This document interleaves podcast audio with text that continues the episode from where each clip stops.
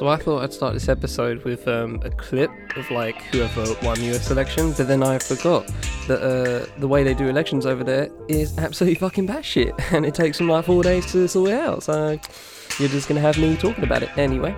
In other words, Public Enemy's, Chuck D, the noise.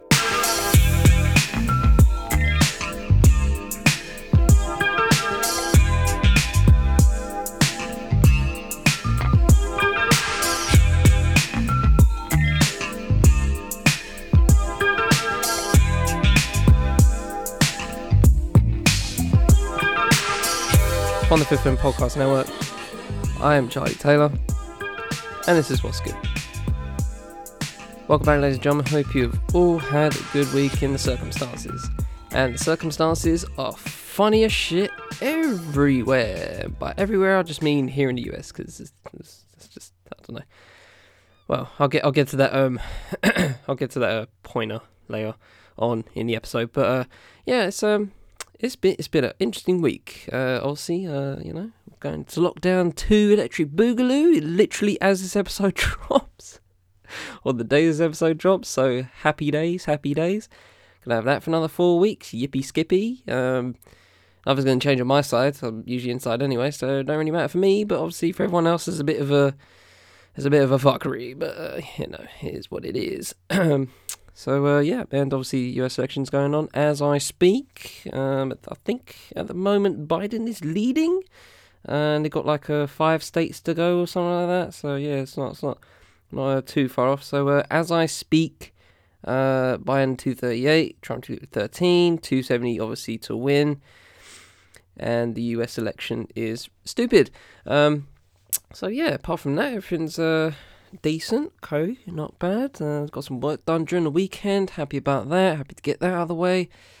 Uh, it's been pretty chill the past couple of days. You know what I mean? Monday and Tuesday not been too bad. You know what I mean? Just uh, keeping it keeping it a bit light on the workload for me myself a bit because I went a bit hard in the in the weekend. So I decided to uh, keep myself a bit calm on that front. I got some uh, I got some shampoo for my hair, and the reason why I say that is because it's different from usual. Um, I usually, uh, well, well, I can't be asking my hair situation, but uh, this is the first time I have bought hair for uh, for black hair. Um, it's it's literally made for you know men of color, and I was just like, bro, that's kind of interesting. Let me give it a go. So, uh, you know, it's a it's a it's a cool little thing. You got like a shampoo conditioner uh, combo, and then you got like a a hair moisturizer uh, which I've never had before. So that was that's kind of interesting. Um, makes my hair smell clean. Not gonna lie, it smells um really. Can't really explain it. I can't really explain the smell, but it smells good. Um, it's not like fruity or anything. It's like a more earthy feel or earthy smell. But um, you know, not to get into hair care reviews, but YouTube coming soon. But you know, it's uh, yeah, it's it's, it's cool, and uh, my hair feels my hair feels real nice. I, I, I I'm I'm, en- I'm enjoying the experience so far, and uh, I got some uh, restocked on some uh, Aveeno cream because I'm Aveeno gang all day, every day. But yeah, apart from that, um, not too bad, not too bad. Um, so October's finally over. Had nobody knock on my door for Halloween.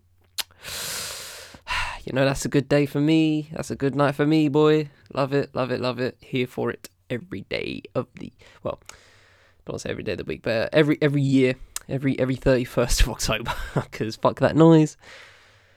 And yeah, what else is there? Nothing else. But anyway, it's all good. And uh, we have um, have a good slate of episodes uh, of the, for this episode. I uh, got two music, uh, one film and TV, and obviously one life. Uh, the life one, I will just warn you, is going to be one of those, just one of those brain dumps I like to give now and again. You know what I mean? Just, just some, just some thoughts I've had in the past, uh, you know, week or so. Well, well, uh, not in the past week or so, but just collated in the past weeks, and you know, just I'm just gonna like let it out, and whatever comes first comes first, and we'll see how that goes, shall we? Yay!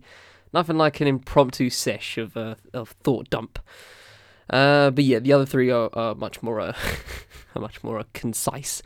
Uh, so uh, we'll get to those first. And uh, yeah, so without further ado, for mates, before we begin, email to IG, Facebook as well. Oh, and I actually, um, I actually want to say this. Like, I'm, I'm, I'm putting this on wax, and there's actually two things I need to say. Actually, I need to put on wax. So, firstly, I am going to make a mission for myself to deactivate my Facebook by the end of the year. Like by by the time t- 2021 comes through, I want to be off Facebook. I want to have that shit deactivated. I want that account deactivated, right? So I'm gonna I'm gonna try and make that. I'm gonna try and make that mission. I'm gonna try and make some time to save all the shit I want to save.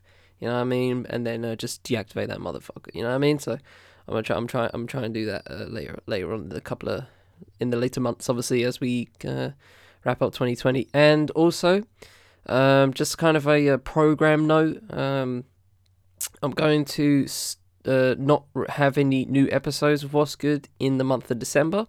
Um, I'm just uh, no. Well, the only particular reason, to be honest, is uh, I want to focus on the end of year lists I do that I write up um, every year, and obviously edit a few other people's if they want to do it. Get some friends of Ivy on that kind of thing and uh, yeah, I just want to you know make some time for it. So uh, I am rinsing out what's good for the for the for just for the month. You know, by the time January 2021 comes back, what's good will be back in action. Um, but yeah, throughout uh, the weeks of December, there will be no what's good. So we have a few more episodes, obviously in November, and uh, then we'll uh, cut it off and uh, just uh, you know just go to sleep for, for go in, hibernation mode for the next uh, month. So we have one, two, three, four episodes left this month, and uh, and then we'll be uh, away for the month of December. So I just wanted to let you guys know off the bat of that program note. Know what's good for the month of December, but I will be back in January, bigger and better as always, always improving. So yeah, I think that's everything. Everything in the full show notes yada yada yada. Let the beat drop, and let's get into the show.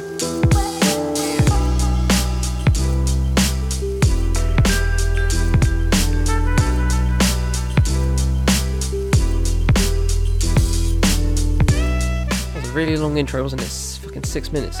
uh, in a week where Sean Connery dies aged 90, salute. Uh, Lockdown 2 is here, yay. Already mentioned, obviously. Uh, Lewis Hamilton wins in Imola, locking up Mercedes' record breaking seventh straight Constructors' Championship. At least 54 people were killed in a rebel attack in Ethiopia's restive Oromia region at the weekend. And as a more uh, interesting note, uh, Baby Shark passes Despacito to become the most viewed YouTube video. And uh, if if those two things ain't like you know just being mentioned in 2020, the sign of the apocalypse. I don't know why it's because Jesus Christ. I feel I feel like it should be illegal to have those two mentioned in the same sentence. Like, ugh, ugh. I just get. I feel I feel my soul dying uh, as soon as I said it. oh, such a But anyway, uh, let's get started uh, with the first of two music segments uh, this episode, and uh, I just found this uh, little report or a report of the report of um, a UK industry study UK music industry study, sorry, um, and basically just like uh, you know looking into what what do you think, uh, you know, just representation, um, in, in, executive roles, all that kind of stuff. You know, I'm interested in that kind of stuff, and uh, I found it in terms of music, and uh, I thought it'd be interesting to look up uh, just for just for kicks. Um, so this is UK music, UK uh, music industry study, diversity increase stalls at senior levels. This is by Laura Snapes of The Guardian. The senior levels of the UK music industry remain stubbornly white and male, with black, Asian, and minority ethnic employees making up only 19.9% of executive roles and women 40.4% according to a study. The latest biennial biennial? Bi bi biennial. It's not biannual, so that's obviously every other year, but what's biennial? Interesting. I don't know. I'll look up there. Uh, the latest biennial Music UK report into industry diversity found general signs of progress. Black and Asian minority. Okay, I'm just saying BME because that's just annoying. Uh, representation across the board rose from 17.8% in 2018 to 22.3% in 2020. Gender participation has held steady, with women representing 49.6% of industry roles, marginally up from 49.1 two years ago. But despite an increase of gender and ethnic, uh, ethnicity diversity at nearly every level, career de- development for these groups remains sluggish, with representation tailing off in higher age and income brackets. The number of women in the 45 to 64 age group has fallen from 38.7% in 2018 to 35% in 2020. Nadia Khan of Women in Control an organisation that supports women in the music industry, said ageism was quote unquote rife. An older woman, uh, another quote, an older woman is seen as past it, whereas older men are seen as wise and accomplished. Yeah, so just the music, honey. Just the music. Uh, unquote.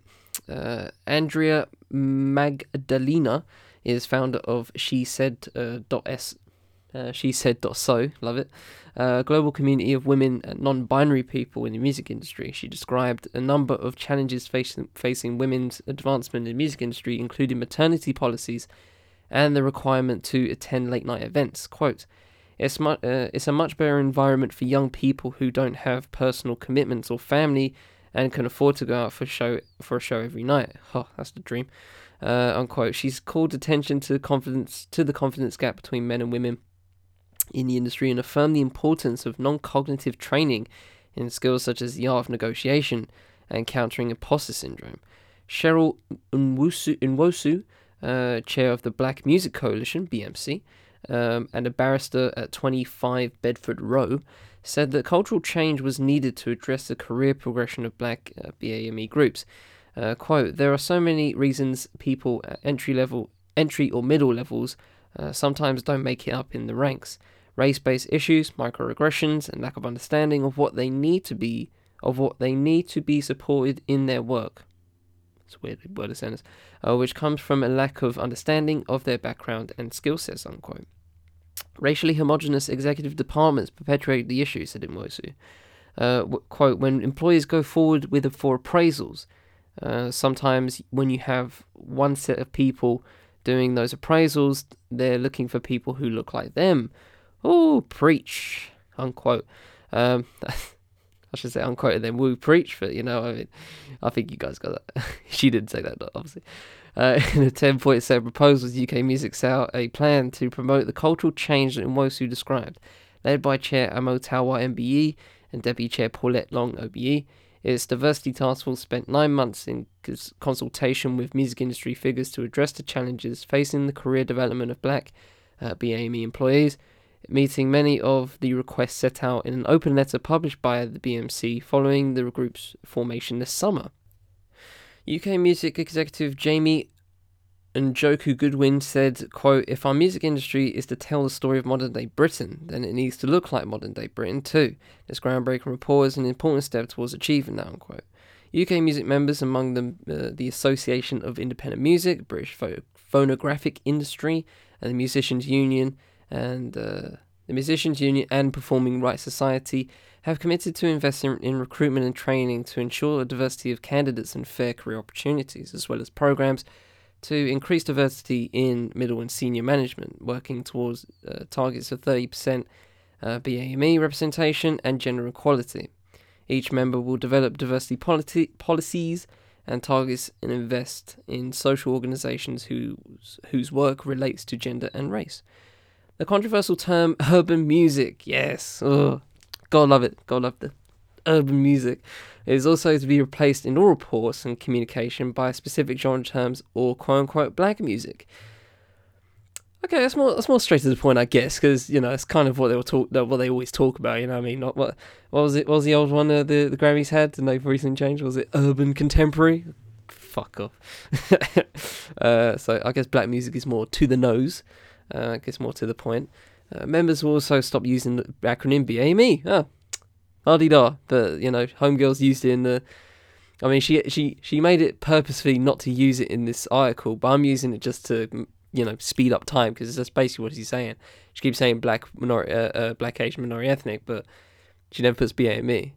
This is interesting that she's you know shied away from it, but like in terms of just for time, I just say BAME because that's what she's saying.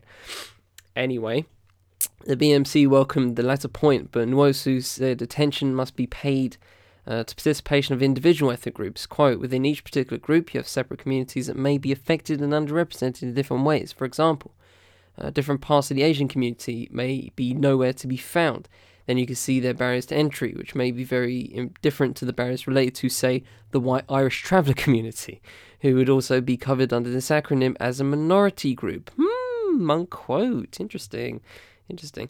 Uh, some UK members have uh, UK music members have already taken action following the music industry blackout held in June, following the death of George Floyd. PRS for music and uh, unconscious bias training was now mandatory for all employees. The Ivors Academy, which campaigns for the interests of songwriters, lyricists, and composers, dramatically diversified its board this year, reaching gender parity and raising uh, BAME. Uh, from sen- uh, representation from 6% to 25% and disability representation from 6% to 13%. So on that. Uh, the 10 point plan will also seek to improve transparency around the gender and ethnic pay gap. 2020 report is the first to survey income disparity. Um, paying attention to socioeconomic conditions would lead to a fairer industry, said uh, Magdalina. Quote, the fact that we're also asking interns to work for two years before they get paid is ridiculous and ensures that only a select part of the population can afford to start building a career in music, unquote. UK Music's Diversity Task Force was established in 2015, published its first report in 2016. Reports are released every two years. Record 3,670 music industry employees part this year. The British music industry contributes 5.2 billion pounds per year to the UK economy and underpins uh, 190,000 jobs. A little, little quick uh, fact note for you at the end of it. I, I find that really interesting. I find the whole tone of this actually much more interesting than uh, than the other reports that I've like um, covered in the past, you know, months and the past year or so because I feel like with the, like you know, when, when I when I see film and especially TV ones, like the the the tone of it just sounds so lackluster to me. Um, it it just sound like uh, maybe it's because like I'm more obviously invested, I guess, um, in the film and TV industry, and just like you know, I feel like I I feel like it's my obligation to know these kind of things. Um, but and obviously music is more of a more of a interest for me, um, in more than anything, and I'm not actually looking to be in the music industry, so to speak. Um, so I, I wonder if that's just me and how I see it and how I read it and how I you know uh, comprehend it. But I just feel like the tone's different here compared to the others. I feel like the tone's more, um, you know, while it while you know the headline itself obviously says diversity increased stalls at senior levels. I feel like the actual words coming uh, coming out here uh, sound more proactive. You know, I mean, having the Ivors Academy, you know, such a you know a, a, pre- a prestigious um, name in the music in, in the British music industry, and you know how they've just immediately just like you know um, uh, uh, well, how dramatically diversified its board like this year, just boom, just made it happen. You know, I mean, just it it just seems much more proactive. Where like when it comes to seeing the film industry and especially the UK TV industry, it's just like, oh yeah, you know, well the numbers are not good, but you know we're gonna keep trying. You know, I mean it's just it's so it's so pinky promise. You know, what I mean it's so like just make it happen. Like all this, there's a lot of politics behind it. You know, I mean, have how they word shit. Like I, I um, I, I watched a um, like a like a mini. I, don't know how, how you word it, just like a talk, you know. I mean, just one of them's all online talks, conferences, whatever you want to call them, right? And at um, uh, June Sarpong, um, I forget her position at the BBC. but It's like a you know relatively higher one and uh, pertains to diversity and you know I mean just trying to basically, you know, given her the job to, you know, up the numbers on that front and uh, hook up programming from a diversity perspective and improve programming from a diversity perspective. Um, and he also had like uh, Munya Chawawa as well, obviously the social media Don, give him every bag. Bro, that uh, just a side note that the guy came out with a fucking uh, a lockdown two rap to uh, Montel Jordan. This is how we doing. It's so op. It, it actually slaps. Anyway, um, yeah, and they had a couple other people.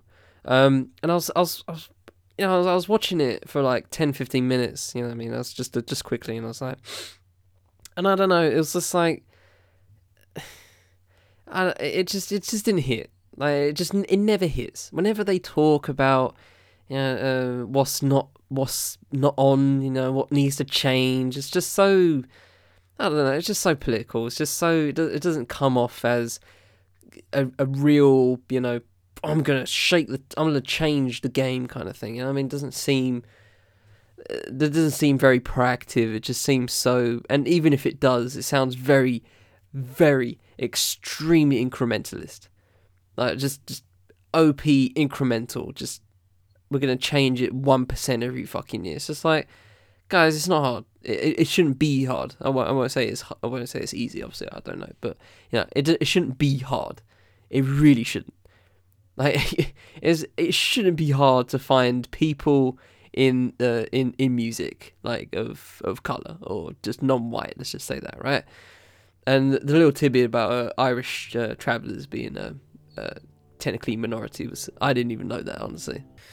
But you know, I guess uh, I, I guess it's um it must be just me. Uh, I'm not sure if like if you if you guys you know read that and just like, you see it a bit differently, let me know because I I don't know maybe it's just because I'm not you know career wise invested in the music industry obviously, um, and just when I see film and TV statistics I'm just like, wow, you guys just want to make it hard. You just want to make life hard, man. So maybe maybe it's just me. Maybe it's just how I see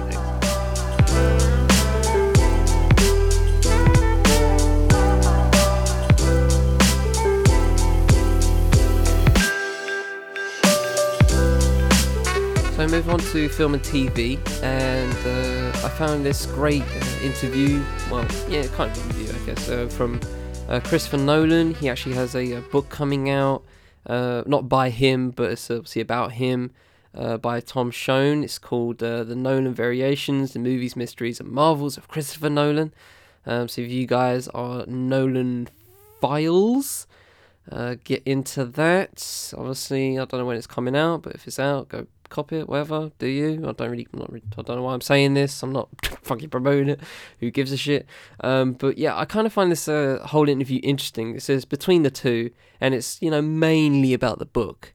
Um, but there are also some interesting just pointers uh, that Nolan gives uh, throughout the interview. Um, the interview, the, the title of the article itself is uh, Why Christopher Nolan Gave In and Helped a Critic Interpret His Movies uh, by Josh Rottenberg of the LA Times. Um, but there are just some interesting uh, notes I just uh, found from it, um, and I just wanted to, you know, just just dive into just a little bit. You know, I mean, I'm, so I'm gonna, I'm not gonna read the whole interview because I don't really care about the book. um, I care more about just about the, the, the, the, the little the little things that he, he comes across with. Uh, specifically, when he talks about um, Tenet, um, he basically talks about how its performance. Now he's happy with it um, but also talks about the industry at large and uh, just basically how he feels and that kind of thing. Now, I just wanted to talk about that specifically. Um, so, uh, yeah, I'm going to cherry pick some uh, quotes here. It's not going to be the whole thing. If you want to get into the whole interview, the link's obviously in the full show notes if you want to go uh, get into that and getting some uh, thoughts by Tom Shone as well. Um, but yeah, I just I'm just going to get into the purely Nolan opinions on you know Tenet itself, uh, the performance of the film, and just uh, I guess the future of uh, the film industry because obviously uh, with uh, lockdown coming uh, back in full effect, I just uh, I. Uh, there has to be some worry there, you know. I mean, there just has to be some worry. But with that said, actually, just um, you know, before I can, before I get into the interview itself and the little clippings I want to get into, um, I saw a headline the other day saying uh, a Hollywood firm uh, wants to make a, a, a, a like a um, don't know what you would call it, a film lot, for lack of a better phrase, in Dagenham. I was, I just read that headline. I was just like, okay, sure, cool. Why not? I mean, what else is there in Dagenham? I guess uh, you know, it's, just, it's not much there from what I know. So uh, you know, if you want to, want to bring the Hollywood people to Dagenham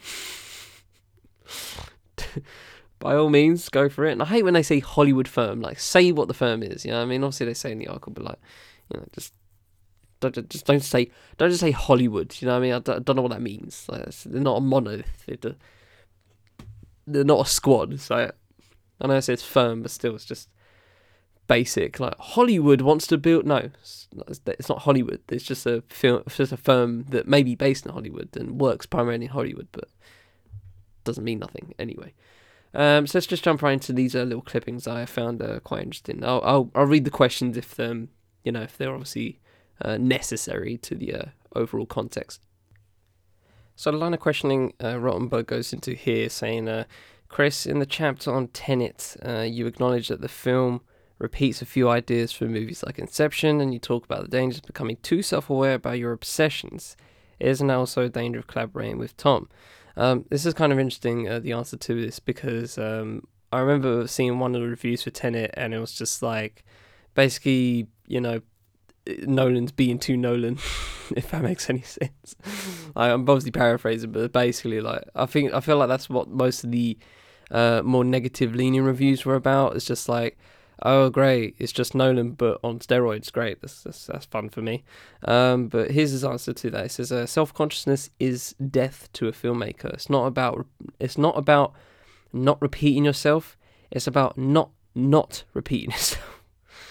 yeah, yeah, very detailed. Uh, it's about doing what's best for the story you need to tell, and for giving the audience the best experience without considering it as a part of a body of work. But the great thing about the way that this project came together is that Tom never made it about considering a body of work. It was just fun. It wasn't a very self-conscious process. It was about much. It was a much broader, more colourful uh, conversation than that. And then Rottenberg goes on going, it is though an argument for taking movies seriously, and it's out uh, and it's out in a moment when the film business facing is facing existential challenges because of COVID nineteen. How do you see the outlook for movies? Um, Shone gives a half decent answer. Actually, I'll read his. Uh, he goes, "I remember Chris and I had a conversation about the future of cinema a year or so ago, and at the time, I felt it was an abstract concept. I'd never taken seriously the idea that the movies would ever end. Now, of course, we're in a very different world, and we're finding out the future of movies on a week by week basis. Are there going to be movie theaters in a few weeks? It feels like whatever was happening to the movie business is now happening at double the speed. But I'd be curious to know what Chris's take on this. And Chris goes, uh, well, it's a different question to speak to. It's a difficult question to speak to, sorry. Um, if you're talk- talking about the acceleration of existing trends, that's something I started reading right at the beginning of the pandemic. And ignores the reality that 2019 was the biggest year for theatrical movies in history, uh, films in history. They'd made the most money. Uh, the admissions were huge. So to me, it's much more about what's the new reality we're living in. Warner Bros. released Tenet, and I'm thrilled that it has made almost $350 million. But I am worried that the studios are drawing the wrong conclusions from our release.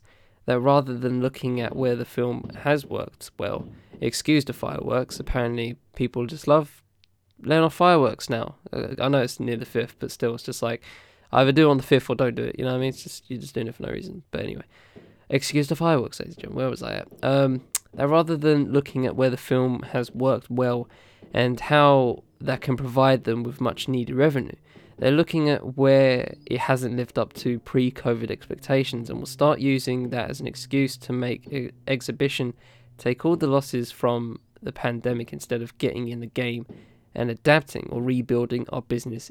In other words, um, long term movie going is a part of life, like restaurants and everything else, but right now everybody has to adapt to a new reality. Um, so that's uh, basically the end of the interview, and uh, there's a few more up top uh, that you guys can uh, ch- uh, get into if you like. But I just found that interesting, like those those.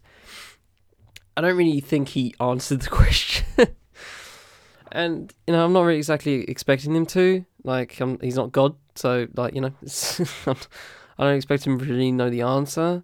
Um, I do see, I do feel that um, you know I, I talked about obviously the streaming uh, wars, so to speak, a kind of an update to the streaming wars. Uh, obviously, I've talked about for the past year. Know, I talked about how Netflix, you know, obviously, um, uh, basically got fatter, uh, basically got the most benefit out of obviously uh, Corona and everyone locking down uh, for obvious and logical reasons. But um, it's it's it's it's kind of um it reminds me it harks me back to the conversation I had with uh, Jim McGuggins um obviously in the summer and that was obviously um I, I don't know if it was during you know was it during lockdown? Yeah I'm, I'm assuming it's during lockdown. Yeah it must have been. Um and you know we talked about this briefly um basically I, I think I asked him was just like um you know how do you think everything will pan out? And um you know he I think he kind of gave the um uh, the regular answer of just like you know, uh, just don't know, do you? I, I can't. Everything's unpredictable right now, etc., etc., etc.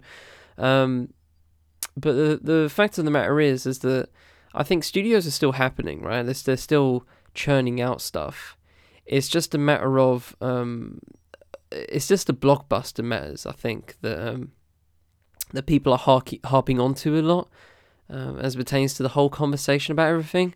Um, you know, there's films like uh, Rocks um, that went on to Netflix um, uh, last month, and you know, that's a excuse me, that's an independent film. That's an independent British film. Um, you know, it's got a black uh, a black woman as a lead. You know, I mean, all of that, all of that good stuff, right? All of that great stuff. And you know, it's not a it's not a film about gangs or anything like that. You know, it's it's not any of the it's not any of the stereotypical stuff that you know, obviously that obviously can and has proven to be um, a worthy watch for the audience, right? It's just drama- it's just a you know a, it's just a drama dramatic film. You know what I mean? If you you just have to get into it to um, see how you like it. To be honest, but I feel like there's more. There should be more emphasis um, in this whole conversation about um, about how audiences um, whether they feel like um, and this is another thing I had where this is another part of the conversation with um, uh, Jim Goggins, which I found very interesting. And it was just like, you know, obviously, you know, people like me and him and, you know, uh, maybe a lot of you guys, I'm not sure. You know, if I'm if I'm going to watch a film, I want to watch it in the best possible quality. And obviously for most people that is going to the local cinema, right? Whether it's a independent one or if it's a chain one like, you know, Odeon or um, uh, showcase, whatever, right? That's obviously the best uh, way we want. We obviously want to see in the best way, but I kind of want to know, and I don't think anybody has the answer to this. This is kind of the question I kind of.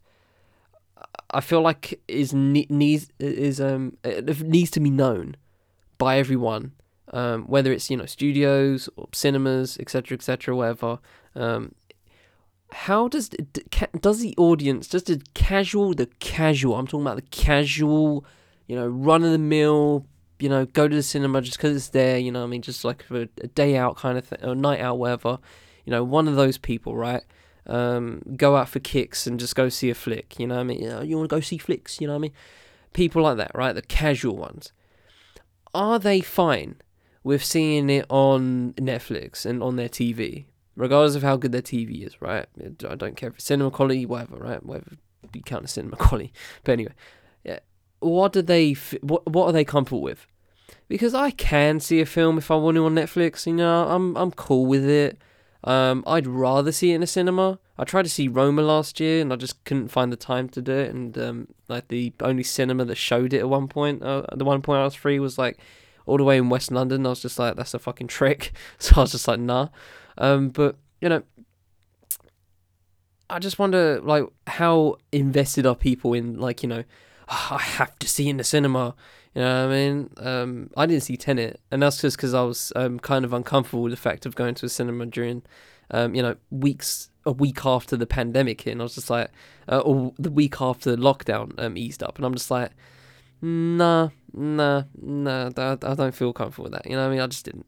I, I just couldn't feel comfortable with it. And um, you know, would I have done it in, in uh, would I have done it in hindsight? Maybe, maybe, don't know, maybe I'm not sure really.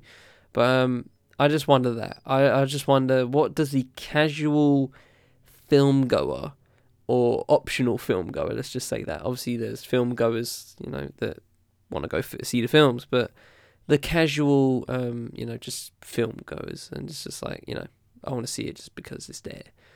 I just wonder are they completely comfortable with seeing everything on Netflix and everything downloaded off Sky Cinema or, you know, whatever Virgin Media's um, uh, equivalent is? Are they fine with seeing on their phone or are they fine with seeing on their TV? Like the newest shit. I'm not talking about stuff that obviously dropped like five years ago, that's different. But like for the new shit, for the new releases, are you fine with seeing it on Hulu? Are you fine with seeing it on HBO Max if you're in America? Are you fine with seeing it on Netflix or Amazon Prime Video? I'm personally not. I'd rather see it in a cinema. But I can definitely see in the climate that we're in right now, streaming is the kind of the only way, the only logical way and the smartest way um, in terms of health. So um, obviously this has gone so far from, from what Nolan was talking about, but I just wanted to kind of have a jumping off point and uh, bring my own spin to it. So, uh, yeah. Um, go pick that Nolan book if you really want to.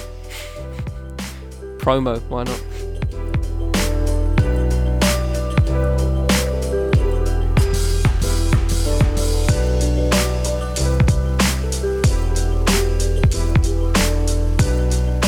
Always here for that free promo, eh? Um, uh, so this is a second of uh, two music segments, and I just found this um, nice little read.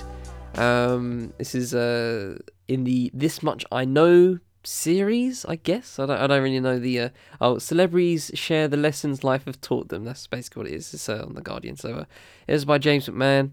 Um, says Chuck D. I don't think old folks should be leaders, and that's kind of the one I want to get into um, a little bit more in depth because um, I learned the word gerontocracy uh, this uh, in the past week, and I just found it so fascinating, and I just found it so good. Like have a word that I can just use to shit on uh, uh, the elders of our government. But anyway, we'll get to that when we get to that. It's near the end, anyways. It's it's relatively short. It's it's a, it's a short little thing, so it's not very long. Um, but let's get into it. This is kind of fascinating, just to get in the mind of Chuck D, um, the the the legend. Um, I have a great memory, uh, but it's complicated. I can recall events, occasions. Uh, I surprised my mother the other day by sketching out the apartment we lived in when I was one year old. Uh, when I was a one year old, but I have terrible memory for lyrics. It's caused problems for almost forty years. And if you guys have uh, ever partook in a uh, Chuck D show, Public Enemy show, whatever, um, you know that um, if he messes up a lyric, he actually does uh, press ups. Um, so nice little um, reason to uh, get lyrics down, I guess. Uh, he, he did it perfectly when I saw him, so you know I didn't see no press ups, but yeah, it happens. It happens. Uh, Hip hop rerouted my life. Uh, I wanted to be an artist, and I came out of university highly skilled. But hip hop music bit me uh, in 1979, and I immediately knew where I had to take my art and my politics and my attention. Me and hip hop have grown up together. Uh, I'm from New York, Long Island, and when I was a teenager, hip hop was in the air, but the air was low enough to, to grab. Rap is here forever. It's not just music, it's a vocal. You can rap across any kind of music. Saying rap won't be here forever uh, is like saying singing is going to stop.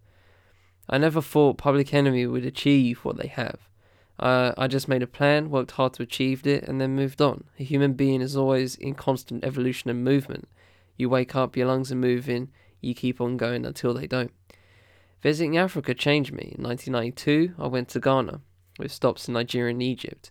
It made me realize that I was standing where the world began, and that culture was as organic as sweat coming out of one's skin. Everything I heard, saw, and smelled has influenced me ever since. I, prefer, I prefer the term black to African American. You can be Charlize Theron, who's from South Africa, and be African American. Oh, good point. I never actually thought of it like that. That's a great point. Um, Black covers the whole gamut. Uh, black is all over the planet. Black is the antithesis of white supremacy, which tells us that white is pure and the idea of and the ideal of everything and everything else is diseased. I support it, I support Black Lives Matter. I think it's a strong organization and speaks to now. I think it's important in the age of Donald Trump that organizations come together, put aside micro differences, and collectively work to make him sit down. I can walk into a room and my skin can be louder than hell. Discussions about race in places that are institutionalized are controversial. Even if you just breathe and smile, it's going to be controversial. Public enemy were controversial, uh, confrontational, sorry. Uh, but how could we not be, especially back then? I don't think old folks should be leaders. I think old folks should be. I, I find it weird as, as a as a British person saying folks, folks, folks, folks just it's just weird. It doesn't doesn't come out right. It's um in American it makes sense like folks. It, it just comes out better for Americans. You know what I mean? But I don't think it does. I don't think it does the job for um uh, for Brits anyway. Um, I don't think old folks should be there to give advice and counsel. Um, I think old folks should be there to give advice and counsel. Sorry. Um, I firmly believe in a retirement age of 65 for those in government. I'm 60 now. I'm what you call triple OG, and I'm here for advice and counsel, not to lead. It's a great point. Um, there is too much gadgetry between our souls. I believe we live in a time where people listen too much with their eyes. I think listening could be much more useful than talking. Try to do as many positive things in life as you can. I'm at a stage where I know I've got more behind me than ahead of me. I have no time for worrying. You've got to get up and do things. Um, so that's the entirety of it, and I just um, I just found some like I just found the whole thing quite interesting, and um, you know as this uh, as this episode drops on Thursday, it's actually going to be the fourth anniversary of uh, the Fifth Element. Um, obviously the reason why basically the reason why I do this, obviously the podcast network and you know all the write ups and stuff like that, uh, the whole site in general, and just the I, I, I don't know if I call it a brand. I don't know what to call it really, an entity, I guess. it's a very cop out way of saying things, um, but yeah, it's it's kind of interesting, you know, when he when when I hear people like Chuck talking about hip hop, it just makes it just um it it, it fascinates me. Um when they talk about it in such a loving way that I can completely understand where they're coming from. Even though, like, for me personally, I guess my love for hip hop is like, you know, my genuine love for it is like, you know, six years old. Like, I'm just gonna be real with you. Six. It's like, I six. It was. It was only like six years ago until I like, you know, started properly getting into hip hop music in general. You know, trying to explore for myself. so you know, it's really six years, but obviously I've learned a lot in the past four years, especially. Um, and obviously with the you know stuff like digging digits and um, um, and just uh, general write ups, you know, I mean, just I've learned a lot, and it's um and it's given me a love for for it as a as an entity. Um, I actually have written something in preparation for the day for the fifth of November, the anniversary of the fifth element and um, I, I think it puts it quite succinctly. So um, you know, stay stay stay stay on the IG for that one um, for that one, guys. Uh, if you if you are so inclined. Um, but yeah, I just I just love it when you know people like Chuck can still talk about you know hip hop in just such a such a loving way, even though the hip hop they grew up with is very very different to what it is now. Um, so I think that's kind of cool. Um, I love the black African American point. I've never actually thought of it like that. Um, and I just wonder how many, uh, you know, um, uh, African American, uh, black African Americans uh, think like that. Um, uh, it's, it's, kind of interesting, and uh, you know, it, it always uh, there's always a question of that of how I reference myself. You know what I mean in terms of identity, and I feel like you know most um, black Brits or however you want to however you guys want to word yourselves um, think of themselves, um, how they. You know, I think um, we should be having a census sometime in the next couple of years, right? I think I feel like a. Isn't the census every 10 years? So I think the last one was like 2011, if I'm correct. I'm not really sure, but I feel like we should have in. Because uh, obviously, in, officially on the census, I'm uh, white and black Caribbean. Um, so, you know, officially that's what I am. Um, but, you know, obviously, I don't say that. In obviously, I don't say that in a in general conversation. Hi, I'm Charlie, white, Car- white black Caribbean. How you doing? Nobody does that, but um, but you know, it's the same with African Americans. So you know, obviously Chuck D gives it as black, so I kind of find it interesting. Um, obviously the uh, the the old folks should be leaders. I just uh, actually brings it very succinctly to uh, the last segment of the of the episode. Um, so let's just let's just get the music in and uh, let's just get into that because um, that kind of really just bleeds right into uh, the start of my uh, of my US election thought dump. So uh, let's just jump right into that.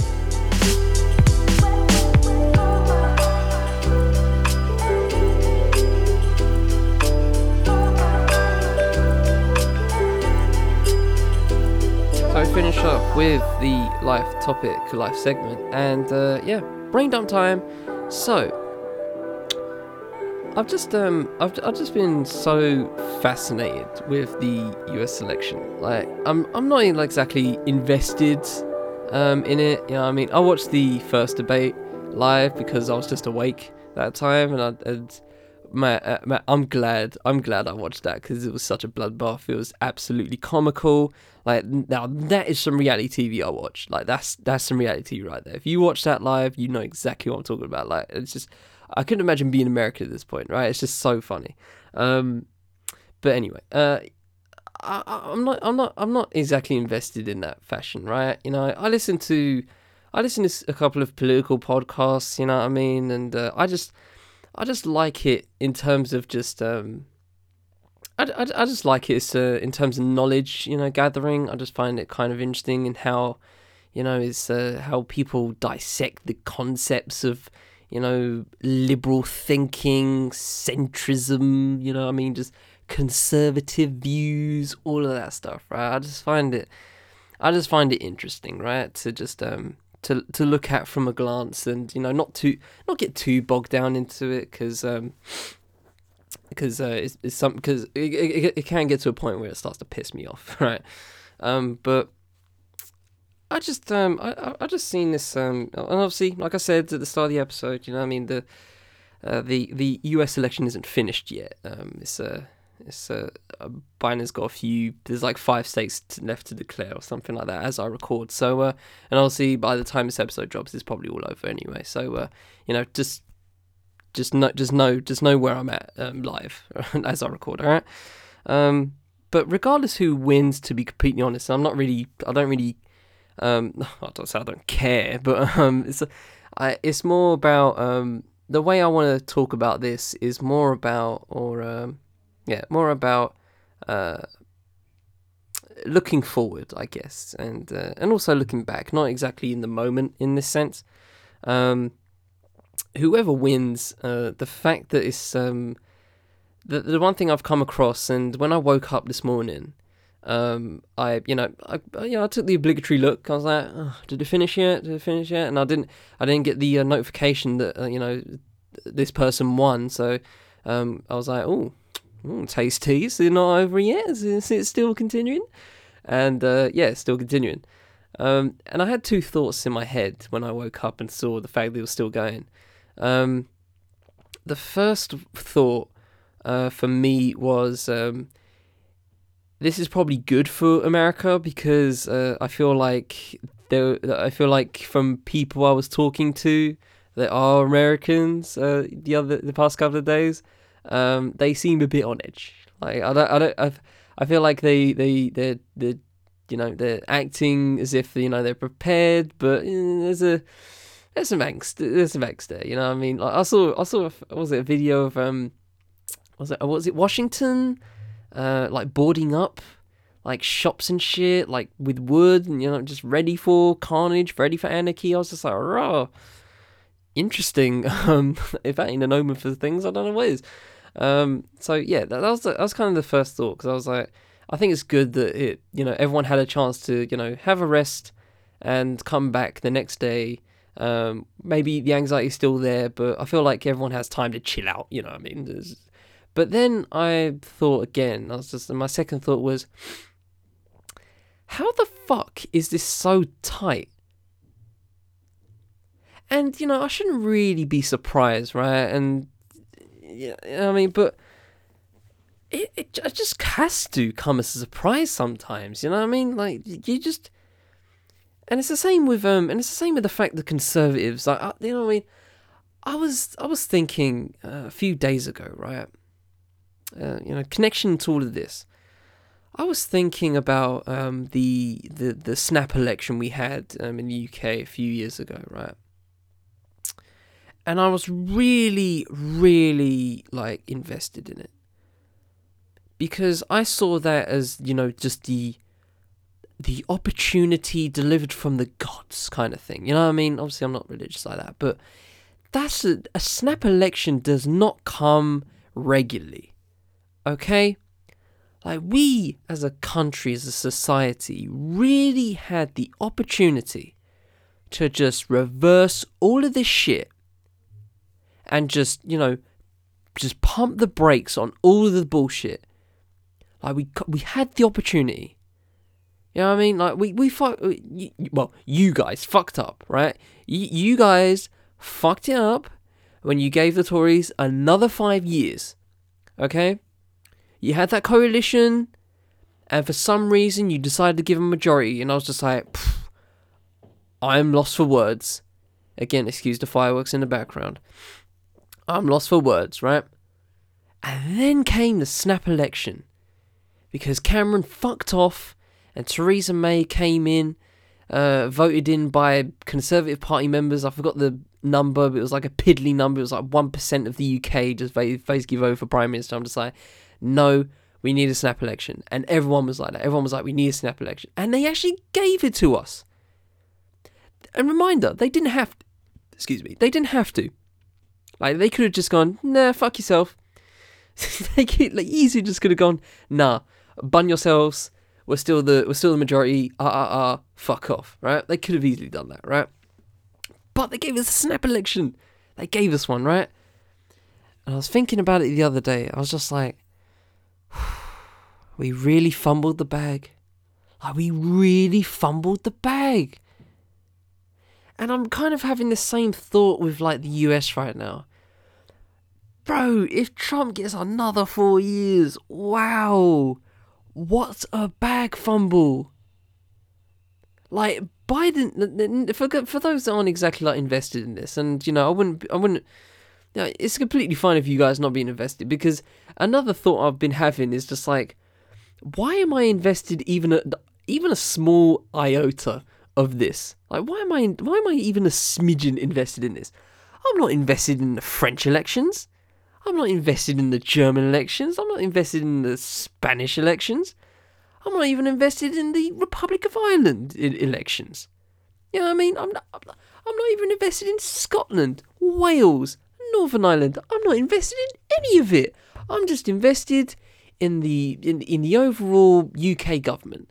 And I guess in some way that means I am invested in, you know, the Welsh and Scottish and Irish, but obviously they don't make up all the numbers. Obviously, it's Conservative, Labour, you know, etc. Right? It's the English parties, right? For for better or worse. So yeah, in some ways I'm invested in them, but low key not, right? But I'm not even invested in like neighboring countries, any of that. But for some reason, there's just a there's just an enticement to me personally, not, not maybe not to you guys, about the U.S. election. It just fascinates me. It re- it really does. And I just, I just get snap election vibes from this. And again, it's not finished. It's not all over. You know what I mean? Biden can win, Trump can win. It's, it's all up in the air, right? As I record. Just want to just want to lock that down again. But just I'm just getting big snap election vibes here. Big snap election vibes of just disappointment.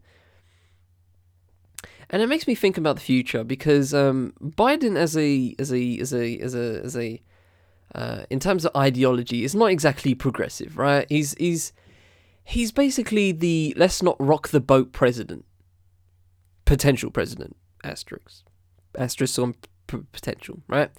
He's he's the he's the let's settle the waves because obviously Trump is like a fucking drunk driver, just vroom, vroom, vroom, vroom, just left and right, weaving everywhere, just everyone crashing around him, crash and burn, you know. Uh, uh, uh, like an episode of Wildest Police Chases, which is one of the fucking best shows ever.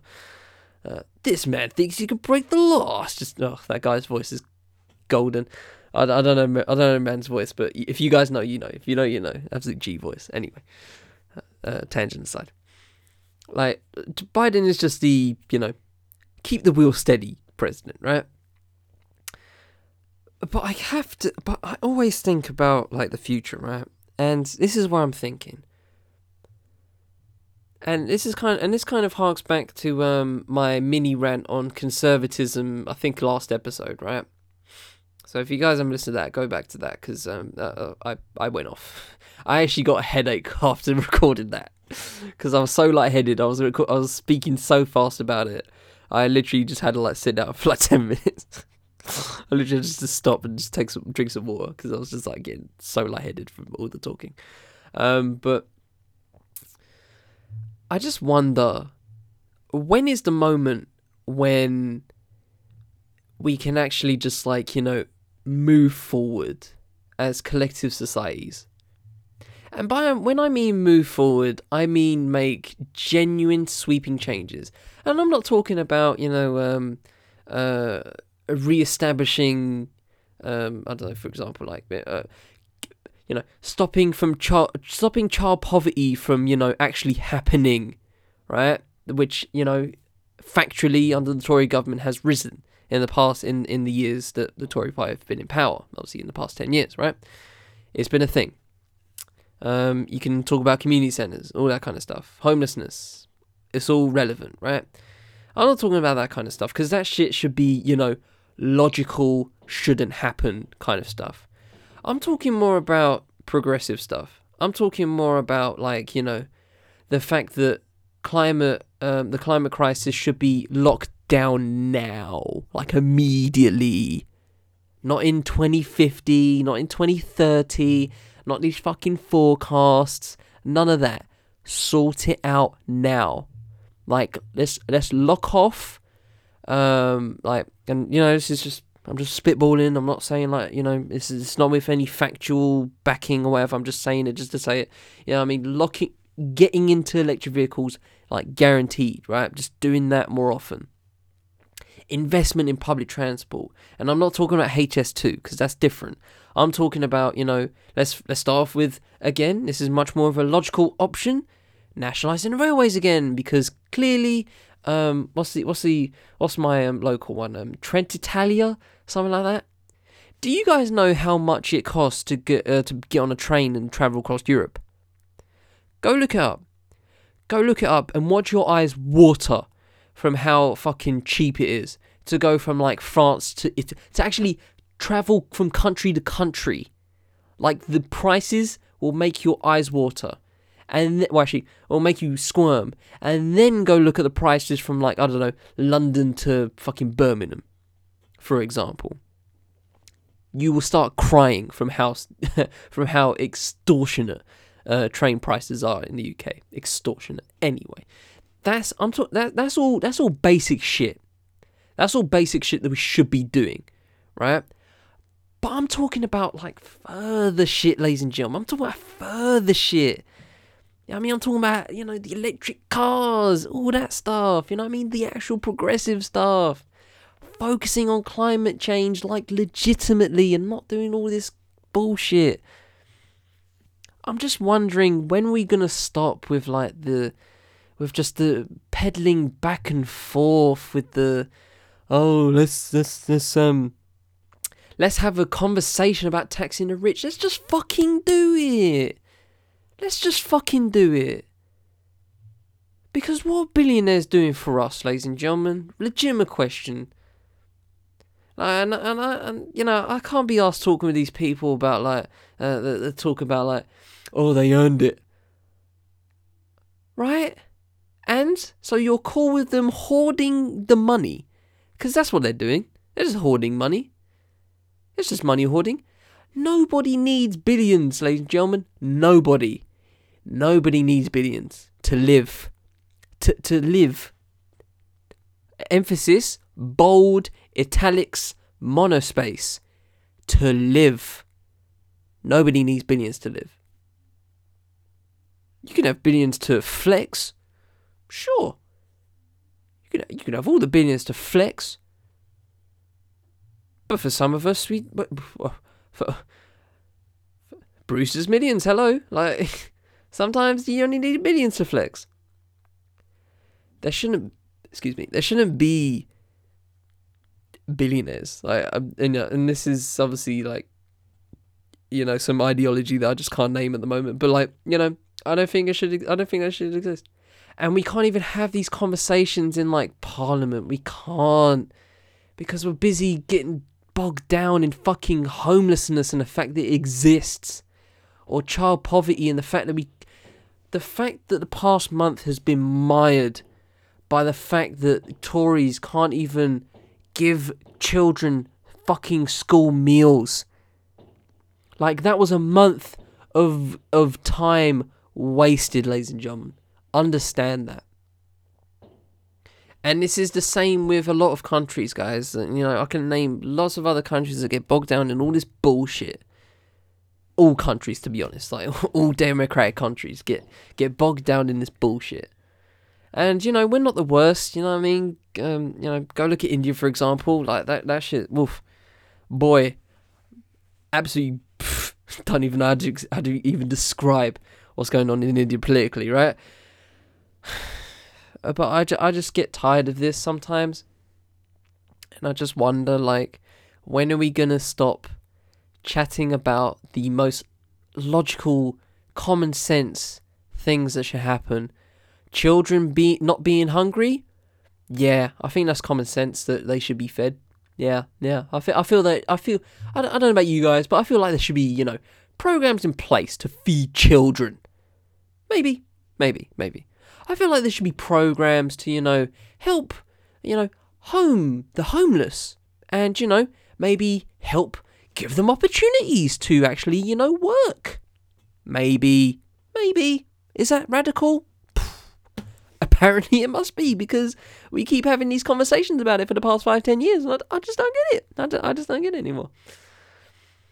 So whatever happens in the US election, um, just, just, you know, and for any election, for any, you know, democratic election, um, in the next probably 10, 20 years, just know that fuck all will change regardless of who's ahead, uh, regardless of who's leading it.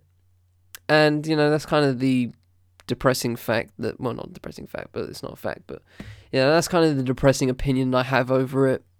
Um, you know, while I, f- while I try and find, you know, f- I, I guess I find some form of entertainment, um, and some form of education from, uh, you know, looking up U.S. election and obviously the UK general election and others other, other political stuff. Um, you know, I, I, was looking up. Um, the only thing I didn't look up recently was like uh, that recent France uh, thing about uh, the, the teacher getting his head cut off. That's a bit too far for me. I'm not. I I don't even want to touch that. Fuck. I don't even want to touch that societal, whatever you want to call it, political, religious, all of that. Nah, nah. France is France is a step too far, step too fast for me. I, just I just don't want to don't want to do it. There's too much for that.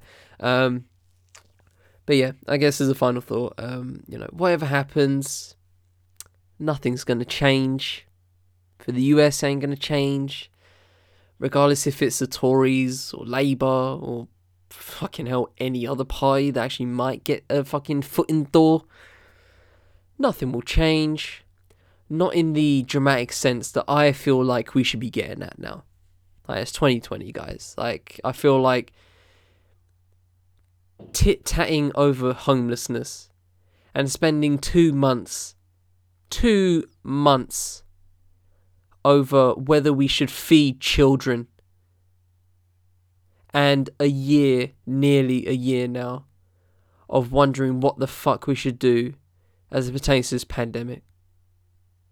I, f- I feel like we should be ahead of everything right now. You know what I mean? And all of this backtracking and just getting stuck in the mud, it's just tiresome. But I just feel like it will just continue on.